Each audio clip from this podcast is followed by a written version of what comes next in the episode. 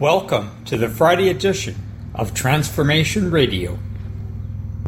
As we now turn our attention to the New Testament, we'll be reading from the book of Acts, chapter 27, verses 21 through 44.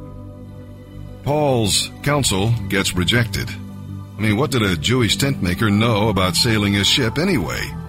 So the advice of the experts and the vote of the majority carried the day.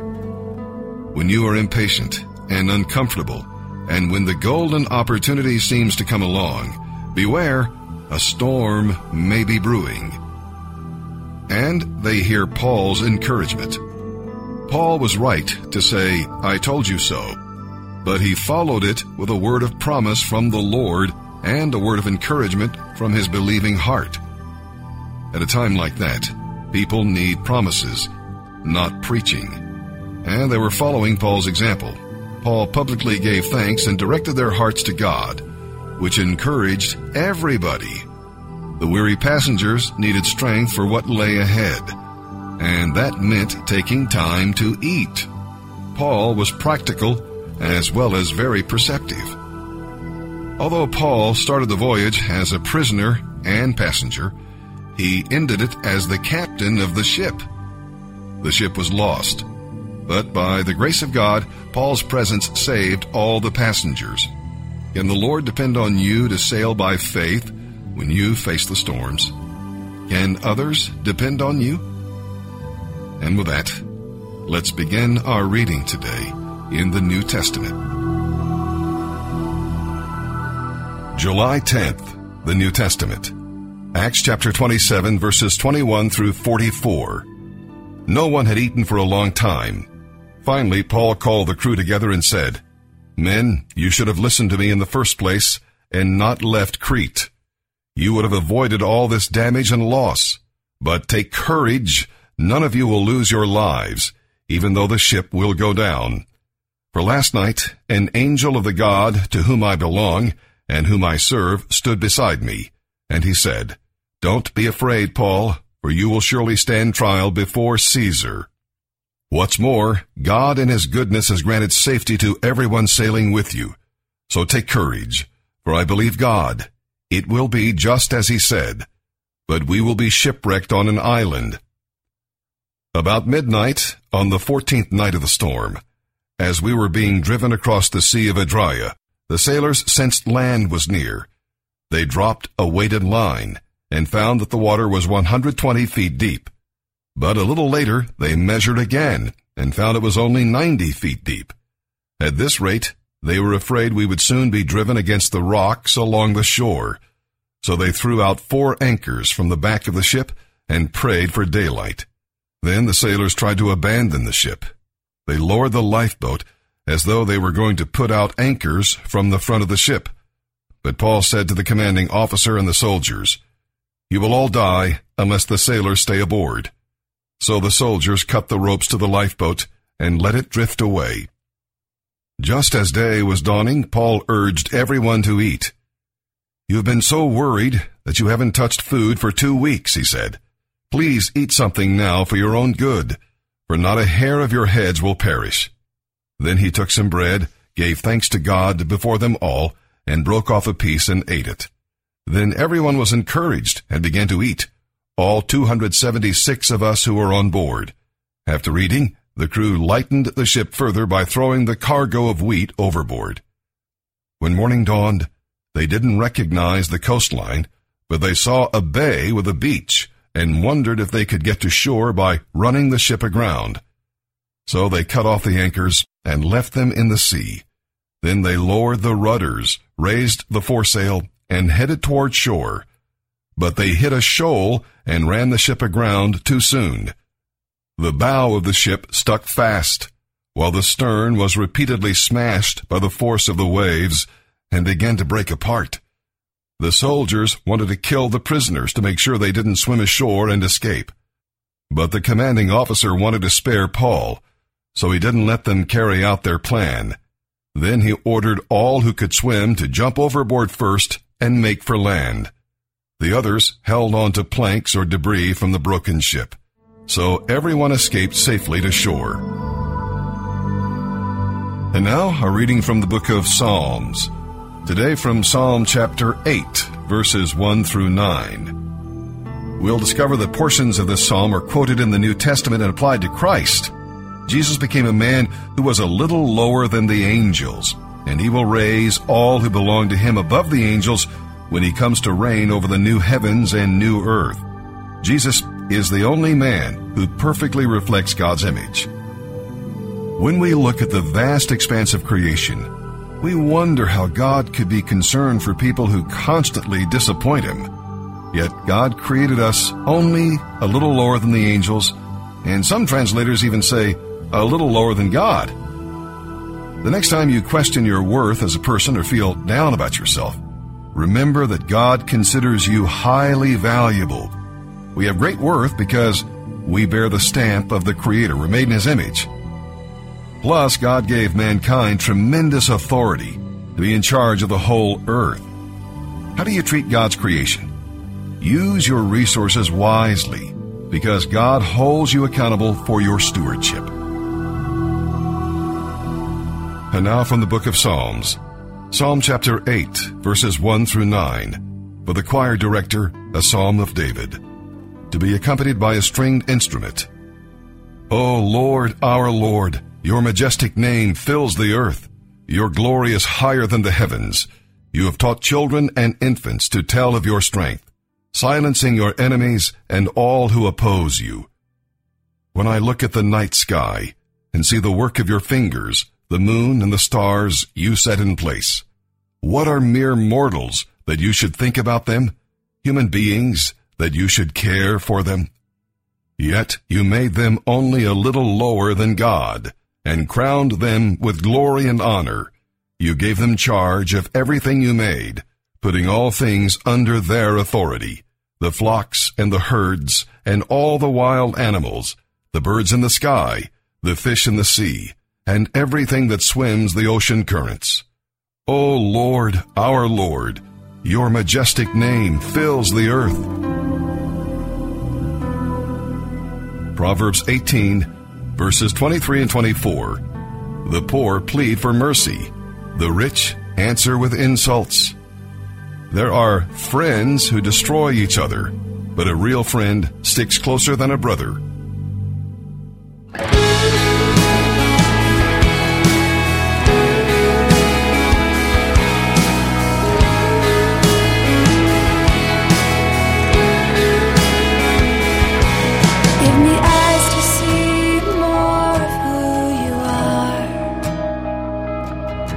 May what I behold still my anxious heart.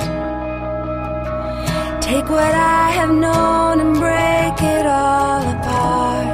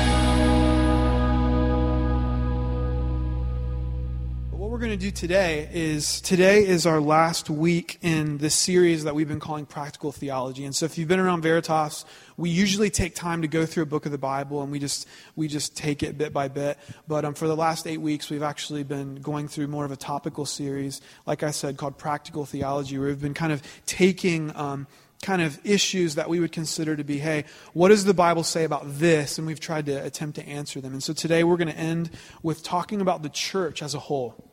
So I've titled this The Beautiful Mess of Jesus' Earthly Church. And so what is the church? Is it important? What, what really, what's the church to look like? Why is the church important or not important? And so we're going to be um, discussing this this morning. But I want to just throw out some questions to you to get us to begin to think.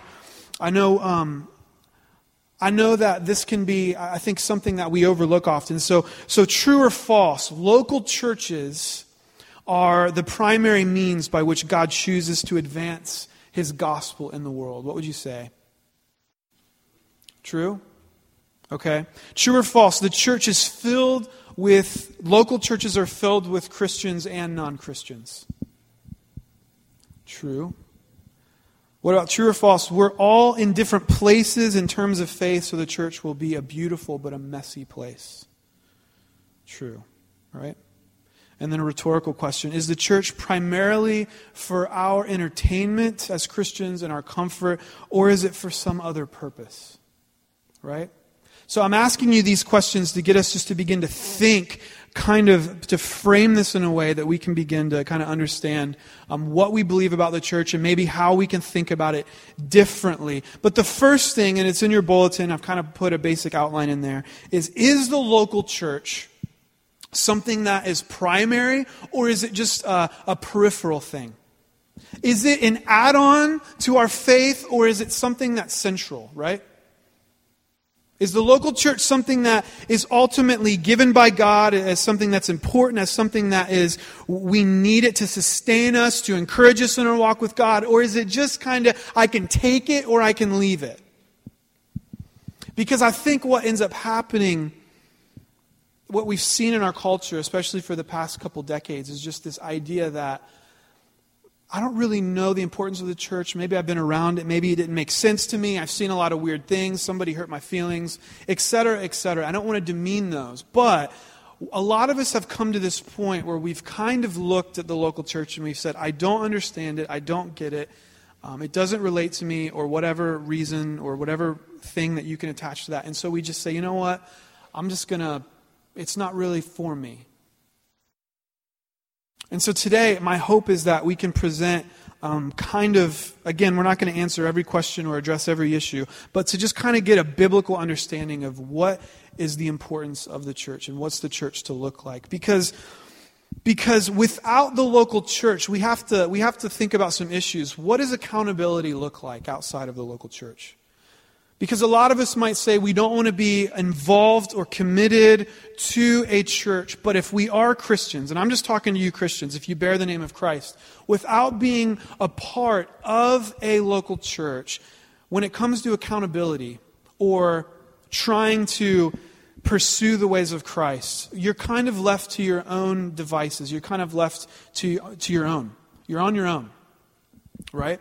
So, for you guys in the refuge, you've got some deep community, you've got some deep relationships and friendships and, and accountability. But once you leave, and for those of you that aren't in the refuge, right, w- without the church, you're kind of left to just figure it out on your own, interpret things on your own.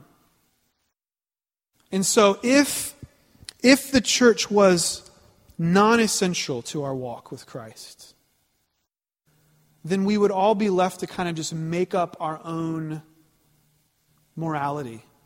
Or to look, you know, because I don't know about, about you, but um, the church has called or the Bible has called church leaders to really invest lots of energy and time in prayer and studying the Word. And so for lay people, we might not, might not have as much time to do that. And so, you know, me, read my Bible a couple times a week or once a month or whatever. It's like, how are you going to really see life in light of Scripture if that's, if you're not in the local church, you're not really pursuing Jesus? And so there's this issue of accountability. Secondly, there's kind of issues of doctrinal belief. When we think of doctrinal belief, all we're saying is doctrine is kind of the right way to think about something or the way you think about something. All of you believe in different doctrines, meaning this is the way I should view, you know, sex or marriage or, or money or work, right? You believe certain things about that. Those are your doctrines. And so when we're talking about issues of doctrinal beliefs, we're saying if we are to believe all of those things I just mentioned in light of what God has said about them, how would we do that outside of being committed to a local church? Of, being, of hearing those and listening to those and, and being challenged by what the Bible says about those. Without the local church, again, we're kind of left just to kind of hear. We hear certain people say things around us. We, we kind of hear our friends say things. You know, you look at Facebook or read a blog, and, and that's kind of where your, where your opinions will begin to be generated from. Instead of the Word of God, or instead of um, what, what God has said through the Word. And so there's issue of accountability, issue of, of doctrinal beliefs. And then there's this kind of cultural thing of is my faith in Jesus an individual pursuit, or is it something that is to be done corporately? So, what does that mean? Does that mean is my, is my faith walk, is my, is my purpose in life, am I to do this alone or am I to do this committed and, and doing it with other people? This is where culture comes into play because we live in an individualistic culture. So everybody will tell you, culture will tell you, um, do whatever you want to do, do whatever feels good to you. But when you read the New Testament, right? We've been in Acts. And so even if you look back in like Acts 2, kind of a text that a lot of people will go to, what you'll see is that the church was hyper committed to one another. They were hanging out together. They were sharing struggles with one another. They were praying for one another. They were confessing sin. You know, talking about, man, I'm struggling with this. I'm, I'm trying to live like Jesus called us to. There was a very corporate essence and it was beautiful. And so, and so if we kind of embrace cultural Christianity in our, in our in America, what can end up happening if we're not careful is we just kind of see our faith walk as something that I do alone. That I do alone. And to be honest, it's that's not kind of our thesis today would be that real basic is that that's not biblical. That's not what we're called to. That's not what we're called to. So let's look at the text we're going to be in. We're going to kind of start on the back end of it. We're going to look at Ephesians 1, 15 through 23. But let's look at verses 22 and 23. It'll be on the screen. Paul's uh, talking to the Ephesian church, and he says this. And he put, God, put all things under his feet, under Jesus, and gave him as head over all things to the church, which is his body, the fullness of him who fills all in all. So, kind of this big language, head over all things. What does that mean? That means that it's alluding to this person who's in charge, who's, who we talk about the kingdom of God. What we're saying is that there is a king, and he's God, and Jesus is the head. He's in, he's in authority, he's in dominion, he's over the church. And that the church is Jesus' body. It says, which is his body. So, what we see, in, even in the Corinthians especially, is that the church is kind of talked about as being it's correlated to a human body. And here we see that the congregation of believers, local churches, are Jesus' body. So, what we see in that is this connotates importance. Right? If the local church is Jesus' body, then it's important because, it's, because you can't divorce Jesus from his church because the church is his body. The text says, the fullness of him who fills all in all. What does that mean? That means we have to see the church as God's primary mission to accomplish what he wanted to do in the world. The ESV Study Bible says the church is filled by Christ, or the church filled by Christ fills all creation as representatives of Christ. The church is the witness of the risen Jesus. And when we're saying the church in this sense, we're saying, because we call this, what do we call this? The gathering. We, we always say that. We say that intentionally because what we're doing right now is we're being the church. The church is a gathering of believers, a gathering of those that are of saints, sinners, and skeptics, right? We're gathering together. So the church is the witness of the risen Christ. It's the witness of the risen Christ. Some considerations I want us to just kind of take note of. Rachel Held Evans, who is a, a millennial, um, a millennial is anyone who would be um, 18 to 34. And so she wrote this book called Searching for Sunday.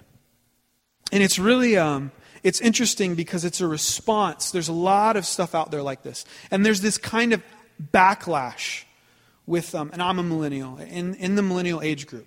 Everyone's freaking out about how to reach millennials because millennials don't go to church, um, statistically. And she's writing, and a lot of writers have kind of, there's this backlash against the church. Um, really against, I think, what was happening and what we saw in kind of the, the 80s and the 90s and the seeker movement. Which in the seeker movement, what folks thought was let's kind of strip away the message a little bit. Let's, let's kind of take away the historical aspects of the church. Let's, let's kind of not talk about scripture as much or make this too complicated. Let's just try to get some nice lights and some good music. And let's try to, through entertainment, make church something that will, will make people like really excited to come, to try to convince them because it's cool or hip. And in an interview with Jonathan Merritt, Rachel Held Evans says, she says, We're millennials we're not looking for a hipper Christianity. We're looking for a truer Christianity. The same Jesus who can be found in the places he's always been in bread, in wine, in baptism, in the word, in suffering, in community, and among the least of these, no fog machines required. And again, she's kind of responding to this idea that we have to make Jesus cool so that people will accept him. And there's this backlash, especially in people around my age group, over these people that are just trying to make the church hip. What this has produced is this phenomenon of how to, how to be a Christian without going to church. And so you'll kind of hear about that. People will talk about that. But I don't think that's a faithful response. I definitely have issues with the seeker movement. I saw the fruit of that. I was a part of that in many ways. I got frustrated as a young Christian. But I don't think it's a faithful response to just abandon the church. And it's not a biblical response. Because if we don't have congregations of Christians, where is the visible representation of God's kingdom? And so, what this would be is this is an example of us putting culture above the Bible. Right? When we divorce the church from Jesus, what we're doing is we're letting culture supersede God's word. And that's obviously not faithful. That's obviously not biblical. And so, real briefly, let's talk about membership. Ricky Jones, a pastor in Oklahoma, he writes this. He says, When we hear the word membership, we immediately think of a club a member pays dues, comes to meetings, and fulfills the obligations of a club member. When you move or no longer have time for the club, you simply withdraw your membership and move on. The Bible says membership is much more intimate. And he quotes from Ephesians 5. He says, For no one ever hated his own flesh, but nourishes and cherishes it, just as Christ does the church, because we are members of his body. So we see that metaphor again. He says to be a church member means we're a member of Christ's body, just like, the, just like your finger is a member of your body. His blood runs through us. His spirit animates us. His will moves us. He feels our pain. He cleanses us when we get dirty. He nourishes our wounds. He cherishes us with pride. Leaving the church is not simply leaving a club. When you walk away, you dismember yourself from the body. Jesus and the rest of the body sorely miss you and bleed after your departure. You cut yourself off from your only source of life and nourishment. Like an amputated hand, you will slowly bleed out, wither, and die. Very strong language, right?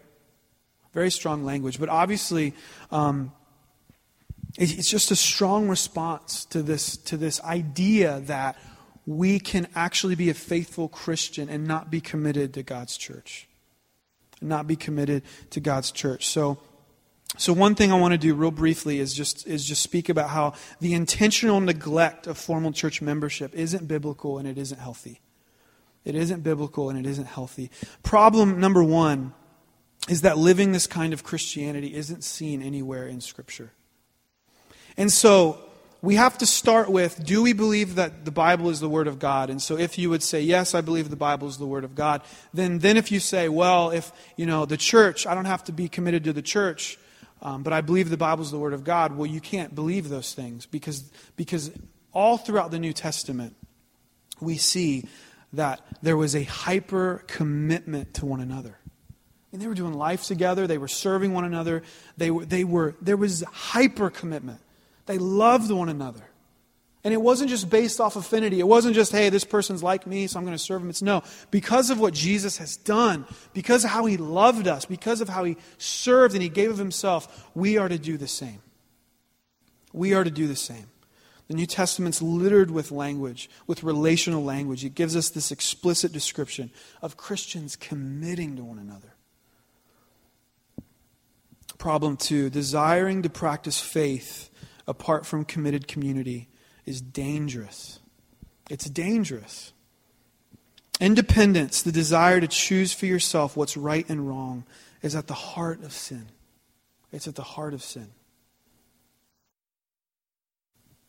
So, we see that this idea is unbiblical and unbiblical healthy. And so, one thing, again, I would encourage you to do is to, is to mark, maybe to take a note of August 28th and August 29th. We have our foundations classes at the Short North, Short North congregation where you can learn more about what it means to be committed to um, Veritas as your local church. And if, if Veritas isn't a fit for you, that's fine. I would just encourage you to pursue membership somewhere.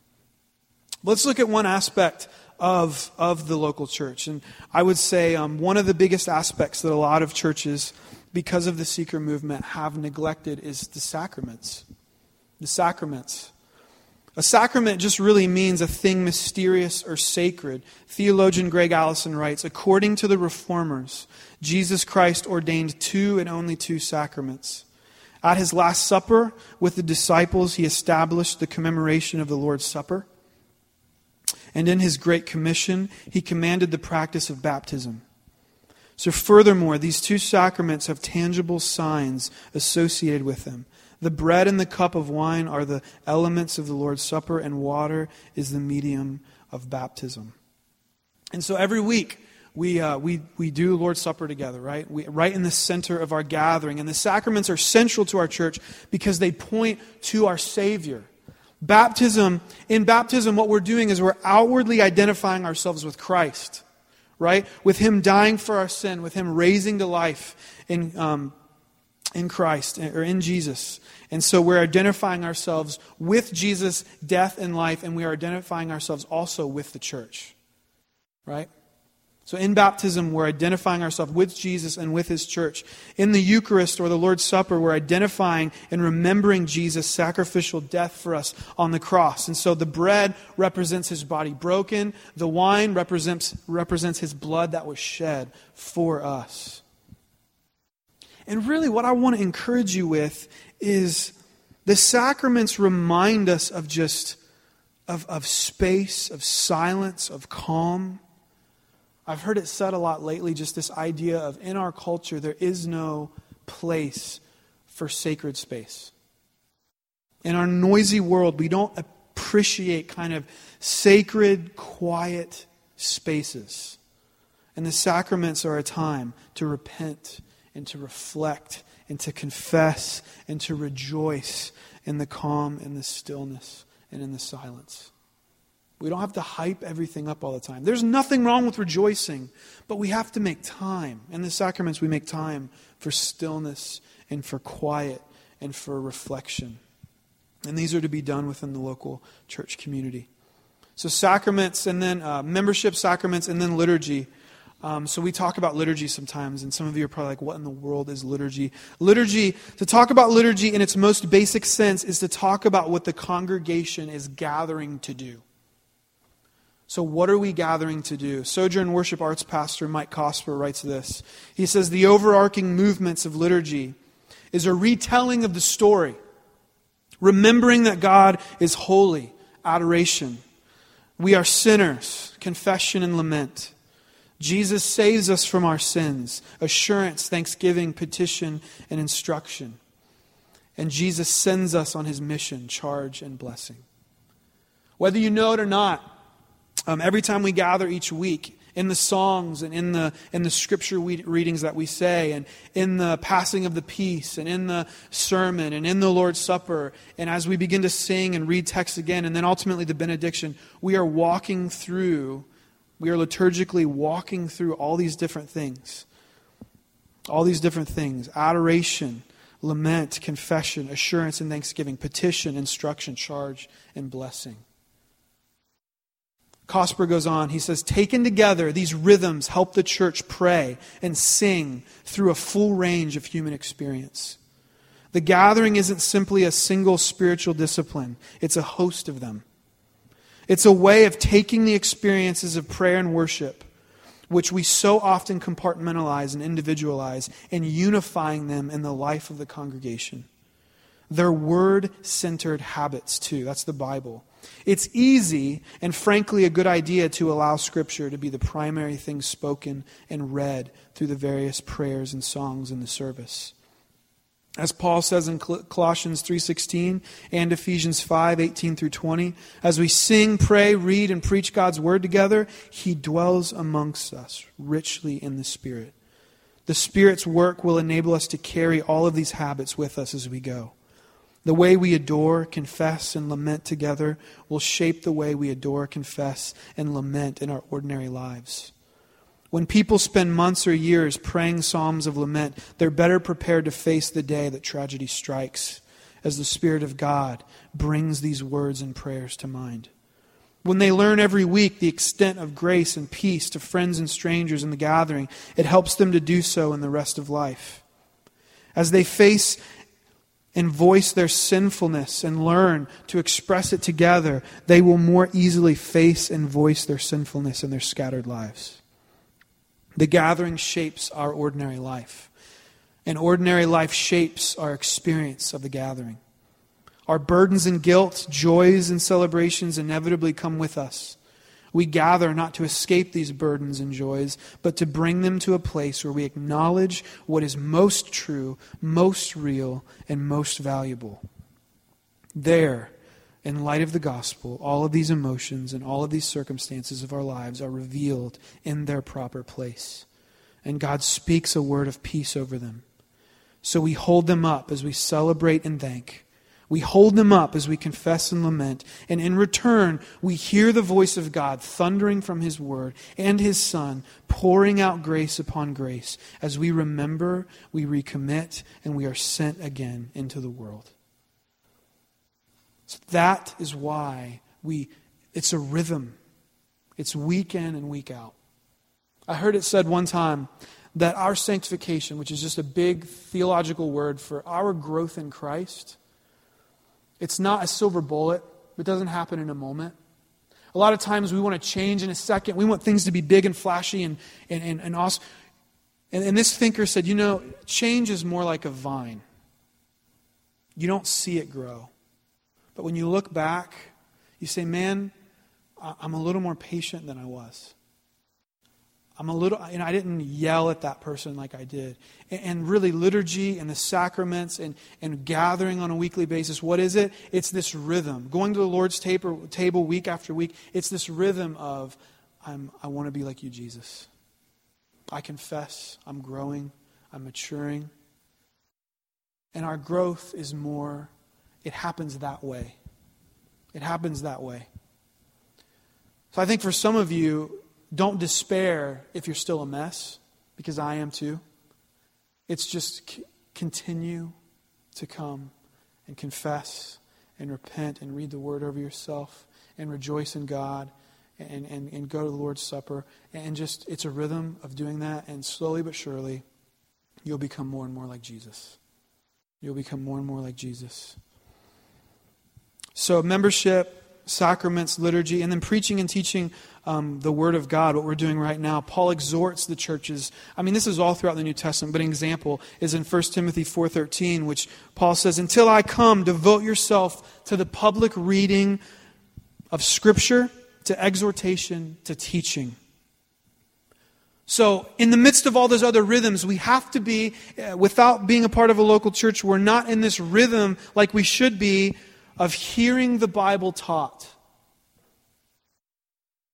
Challenging my heart over and over and over again to see God's Word as superseding all the other voices in my life all the other voices throughout my week. Because you are being indoctrinated. You are being um, told how to view the world, whether you like it or not. Every time you have a conversation at work, every time you interact in some sort of conflict with someone, um, wherever you hang out, wherever you recreate, um, whenever you're on Facebook, again, when you're reading your blogs, like you are being indoctrinated. And if we are not hearing the word taught, if we are not reading the scriptures regularly, it's going to be very difficult, if not impossible, that, that we would have the Bible, God's Word, superseding all of the cultural narratives that we're told.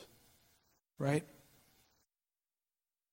And so, preaching and teaching of God's Word is something that takes place in the church, and it's rooted and centered on Father, Son, and Spirit. So, last thoughts on this. Gavin Ortlund writes The church is the precious bride of Christ, whom he nourishes and sustains, for whom he shed his blood. The church is Christ's body in the world, through whom he is advancing his mission despite satanic opposition. The church is the pillar and the buttress of the truth and the arena in which God displays his wisdom to the angels. Indeed, so Close is Christ's identification, which his church, which his church, that to persecute her is to persecute him. Anyone, therefore, who loves Christ must also love the church. And make no mistake, if we abandon the church, we are abandoning Jesus. So, once again, reiterating what we've already been saying. So, let's jump into our next big point, and that is a place for saints, sinners, and skeptics. The church is a place for saints, sinners, and skeptics. On any given week, all three will be there. And when I say saints, I'm not talking about perfect people. I'm talking about people that have been regenerated by the Holy Spirit, people that God has um, changed their heart, right? They're born again, whatever language you would want to use. And then sinners and skeptics. But there's this issue, right? Whenever all your friends are Christians. If you've been around the church, if you've grown up in the church, if, you, if you've, you know, kind of been around this, what ends up happening inevitably if we're not intentional is all of our friends and everyone that we hang out with is a Christian. If this is the case, I would bet you that your, your Christian walk gets a little bit confusing, a little bit boring, a little bit where do I fit in? What am I supposed to be doing? Why? Because we're made for mission. And when, when all of our friends are Christians, we're not on mission. Because God's mission is to seek and save the lost, it's to love the unlovable, it's to serve those that are in need of help. And so when all the people that we interact with are Christians, it feels weird. We start to feel like we don't have, where, where, do I fit in? What am I supposed to do? Because we're made to give God glory, and God's mission is to seek and save the lost, so we're not engaging in that. Right? We're, we're, we're just kind of wandering. And then what ends up happening is the local church starts to look weird because we begin, whenever uh, sinners and skeptics show up, which we're sinners, but people that aren't Christians, when they show up, we, we feel weird. We don't want to engage with them. We don't want to love them. We don't want to serve them because it's uncomfortable for us because we're used to just hanging out with Christians. That's not a faithful church. And so, what I'm telling you is that the local church is to embrace all people. The local church is to especially pursue the least of these the hurting, the weary. Um, I've probably said this before, but I was really intrigued. Tim Keller was talking about um, how Jonathan Edwards, who's probably the greatest preacher in American history, um, Jonathan Edwards um, said one time, a pretty bold statement. He said, he believes that the greatest command that God ever gave us in the Bible is to serve the poor. Is to serve the poor. If we're not if our heart isn't compassionate, if we're not really broken for those that are weary and those that are wounded and those that need help, if we just don't really care about those that are lost, we don't have the heart of Christ. We don't. I don't want you to despair in that. I struggle with that as well. because our default mode is always selfishness. So I would just encourage you to repent, to confess, to ask the Lord to give you a compassionate heart, that our church would be a compassionate church, right? That we would seek and serve those that are in need. Um, embracing the messiness. Bonhoeffer said this. He said, Those who love their dream of a Christian community more than they love the Christian community itself become destroyers of that Christian community. Have you ever heard people that just complain about the church all the time and they're not doing anything? That's what Bonhoeffer's talking about. You can't complain about it if you're not actively engaging in it. It's not faithful to just turn and run and to abandon. It's faithful to say, yeah, we're a mess, but I'm going to walk in this. I'm going to embrace this. I am going to give of myself to Jesus' church. So he says they become the destroyers of that Christian community, even though their personal intentions might, may be ever so honest or earnest or sacrificial. God hates this wishful dreaming because it makes the dreamer proud and pretentious. Those who dream of this idolized community demand that it be fulfilled by God, by others, and by themselves. They enter the community of Christians with their demands set up by their own law and judge one another and God accordingly. It is not we who build Christ builds the church. Whoever is mindful to build the church is, is surely well on the way to destroying it. For he will build a temple to idols without wishing or knowing it. We must confess, he builds. We must proclaim, he builds. We must pray to him, and he will build. We do not know his plan. We cannot see whether he is building or pulling down. It may be that the times which by human standards are the times of collapse are for him the great times of construction. It may be that the times which from a human point are great times for the church are times when it's pulled down. It is a great comfort which Jesus gives to his church. You confess, preach, bear witness to me, and I alone will build where it pleases me. Do not meddle in what is not your providence. Do what is given to you and do it well, and you will have done enough. Live together in the forgiveness of your sins. Forgive each other every day from the bottom of your hearts. I love that. I love that. Bonhoeffer was a, was a preacher in Germany in the midst of, of the Nazi regime going around. and He was ultimately killed. And I just, if you ever want to read a good book, uh, Dietrich Bonhoeffer, Life Together, is a beautiful book. So that's a little side note for you. And just really, we want to embrace this in, in, our, in community groups. Right? Because community groups are the best way to connect and engage. If you feel like you're left out, engage in community group. And let me tell you this, they're not perfect and they're not clean. What does that mean? That means you're not going to like everybody. That means it's not going to be, uh, it's not going to just be everything that you want it to be. But I would just encourage you to get over yourself and to make time for it. There's, and I'll be honest, there's weeks where I don't, I'd rather hang out with my wife and our baby and not, not engage with other people, to be honest. But if we're all honest, that's all of us. And we have to, but other, I need other people and other people need me. You need other people and other people need you. My favorite quote by D.A. Carson says, What binds us together is not common education, not common race, not common income levels, not common politics, not common nationality, not common accents or common jobs or anything else of that sort. Christians come together because they've all been loved by Jesus himself. They are a band of natural enemies who love one another for Jesus' sake. Love that. You and I, none of us would probably ever hang out if it wasn't for Jesus. That's what the gospel does. That's what we're called into. That's what Jesus is beckoning us towards. Not our affinities, not, the, not our comfort, not all, the, not all this Americanized stuff. It's no, we come to serve the risen Savior, to love the people that Jesus places before us. So the struggle is that oftentimes this kind of life is inconvenient. I don't like those people. They're not spiritual enough. They're too spiritual, right? And we, we go through all of these things. They're too young. They're too old. They're weird. They're whatever. Matt Chandler said, I know I'm reading a lot of quotes, but just, you know, they're good. Matt Chandler said once, when a society gives itself over to entertainment, the only thing we cannot feel is quiet and awkward. So, Whenever we want comfort and, and, to be entertained all the time and everything's got to be convenient for us and nice and pretty for us, the only thing we can't feel is quiet and awkward. We want everything to be nice for us. We want everything to be easy. We want everything to be comfortable. And when that's the case, when we give ourselves over to entertainment, we, the only thing we can't feel is quiet and awkward. And let's be honest, community with other people is awkward. Right? Am I the only one? Community with other people is awkward. But I want to encourage you to enter into the awkwardness. Jesus doesn't love you because you're cool, right? He loved you despite your terribleness so that you could then love and embrace others.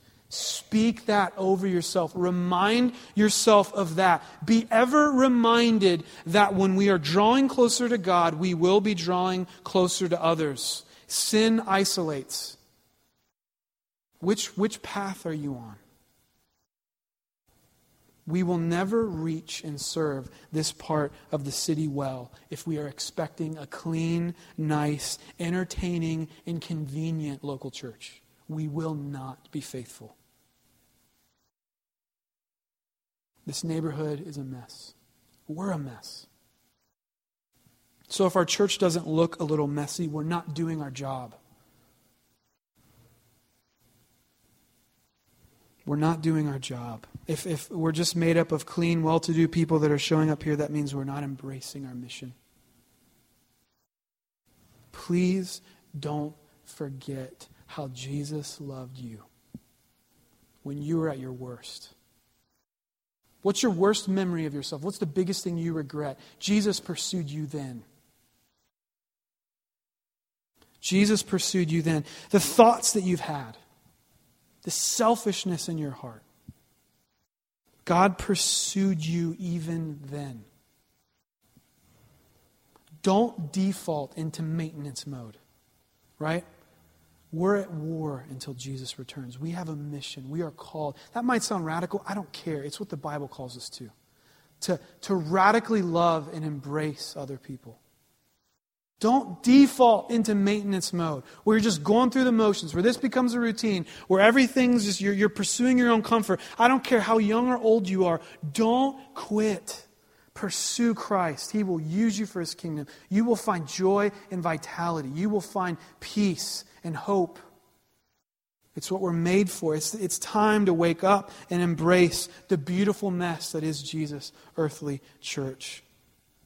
We're almost done. Last point hope in the midst of heartache. Let's read verses 15 through 19. Paul says, For this reason, because I've heard your faith in the Lord Jesus and your love towards all the saints, I do not cease to give thanks for you, remembering you in my prayers, that the God of our Lord Jesus Christ, the Father of glory, may give you the spirit of wisdom and of revelation and the knowledge of him, having the eyes of your hearts enlightened. And I love this part, that you may know what is the hope to which he's called you what are the riches of his glorious inheritance in the saints? And verse 19, and what is the immeasurable greatness of his power towards us who believe?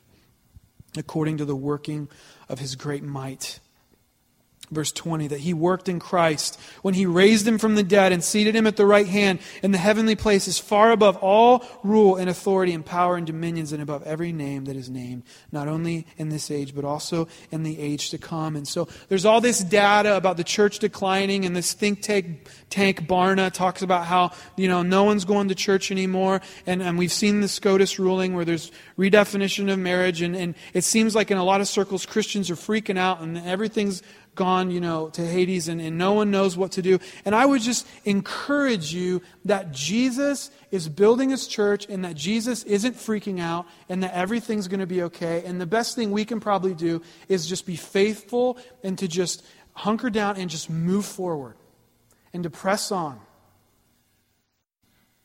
and not freak out and not despair. True Christians are looking more alien than ever. 1 Peter 2:11 Beloved, I urge you as sojourners and exiles to abstain from the passions of the flesh which wage war against your soul. What we're seeing happening is that cultural Christians are leaving. What does that mean? People that bear the name of Jesus but that aren't followers of Christ, they're leaving. So what this means is that the church is going to be more marginalized. We're going to be looking more alien than ever, but what's going to happen is we're going to become a more pure, more marginalized, um, not the majority people, and that's okay. What's going to happen? It's starting to look more like it did when the church began. We've enjoyed crazy good liberties and freedom for a long time, and maybe our time is coming when we have to be suffer, when we have to suffer and we have to be persecuted for the name of Jesus. Just like the early Christians did. Let's pray that we remain faithful. Jesus will build his church. He reminds us in this world you will have tribulation, but take heart. I have overcome the world. God is sovereign, God is good. Listen, Christians, take heart. Take heart. Jesus wins. Jesus wins. It's going to be okay. So I would just encourage you to press in to the local church, to commit to a church. And if you call this home, to press in, to press in. Let's pray. God, thanks for your grace. You've loved us despite us. We, we just ask that you would cleanse us and forgive us and remind us of your goodness and remind us of your mercy and remind us, God, of how it's just so easy to default into, you know, I'm good and I'm just going to worry about me and my little kingdom, my little family, my little world, my little job, and, and, that, and just kind of coast. And God, you're calling us to press in to unbelievers. You're calling us to press into our culture. You're calling us to press into our neighborhoods. You're calling us to be um, available. That means there's sacrifices to be made. That means we have to create margin in our lives for that. We can't just do what we want, Lord. We can't, we can't just take some and leave some. God, you're calling us to live in light of your Son. So I pray that you would just embolden us, remind us. I pray that there'd be a new life. I pray that as the Christians in this room would, would, would, ref, would just quit giving themselves to the passions of their flesh, to sexual sin, to just pride and self serving things, things that are robbing them of deep communion with you. That we would pursue you with our whole hearts.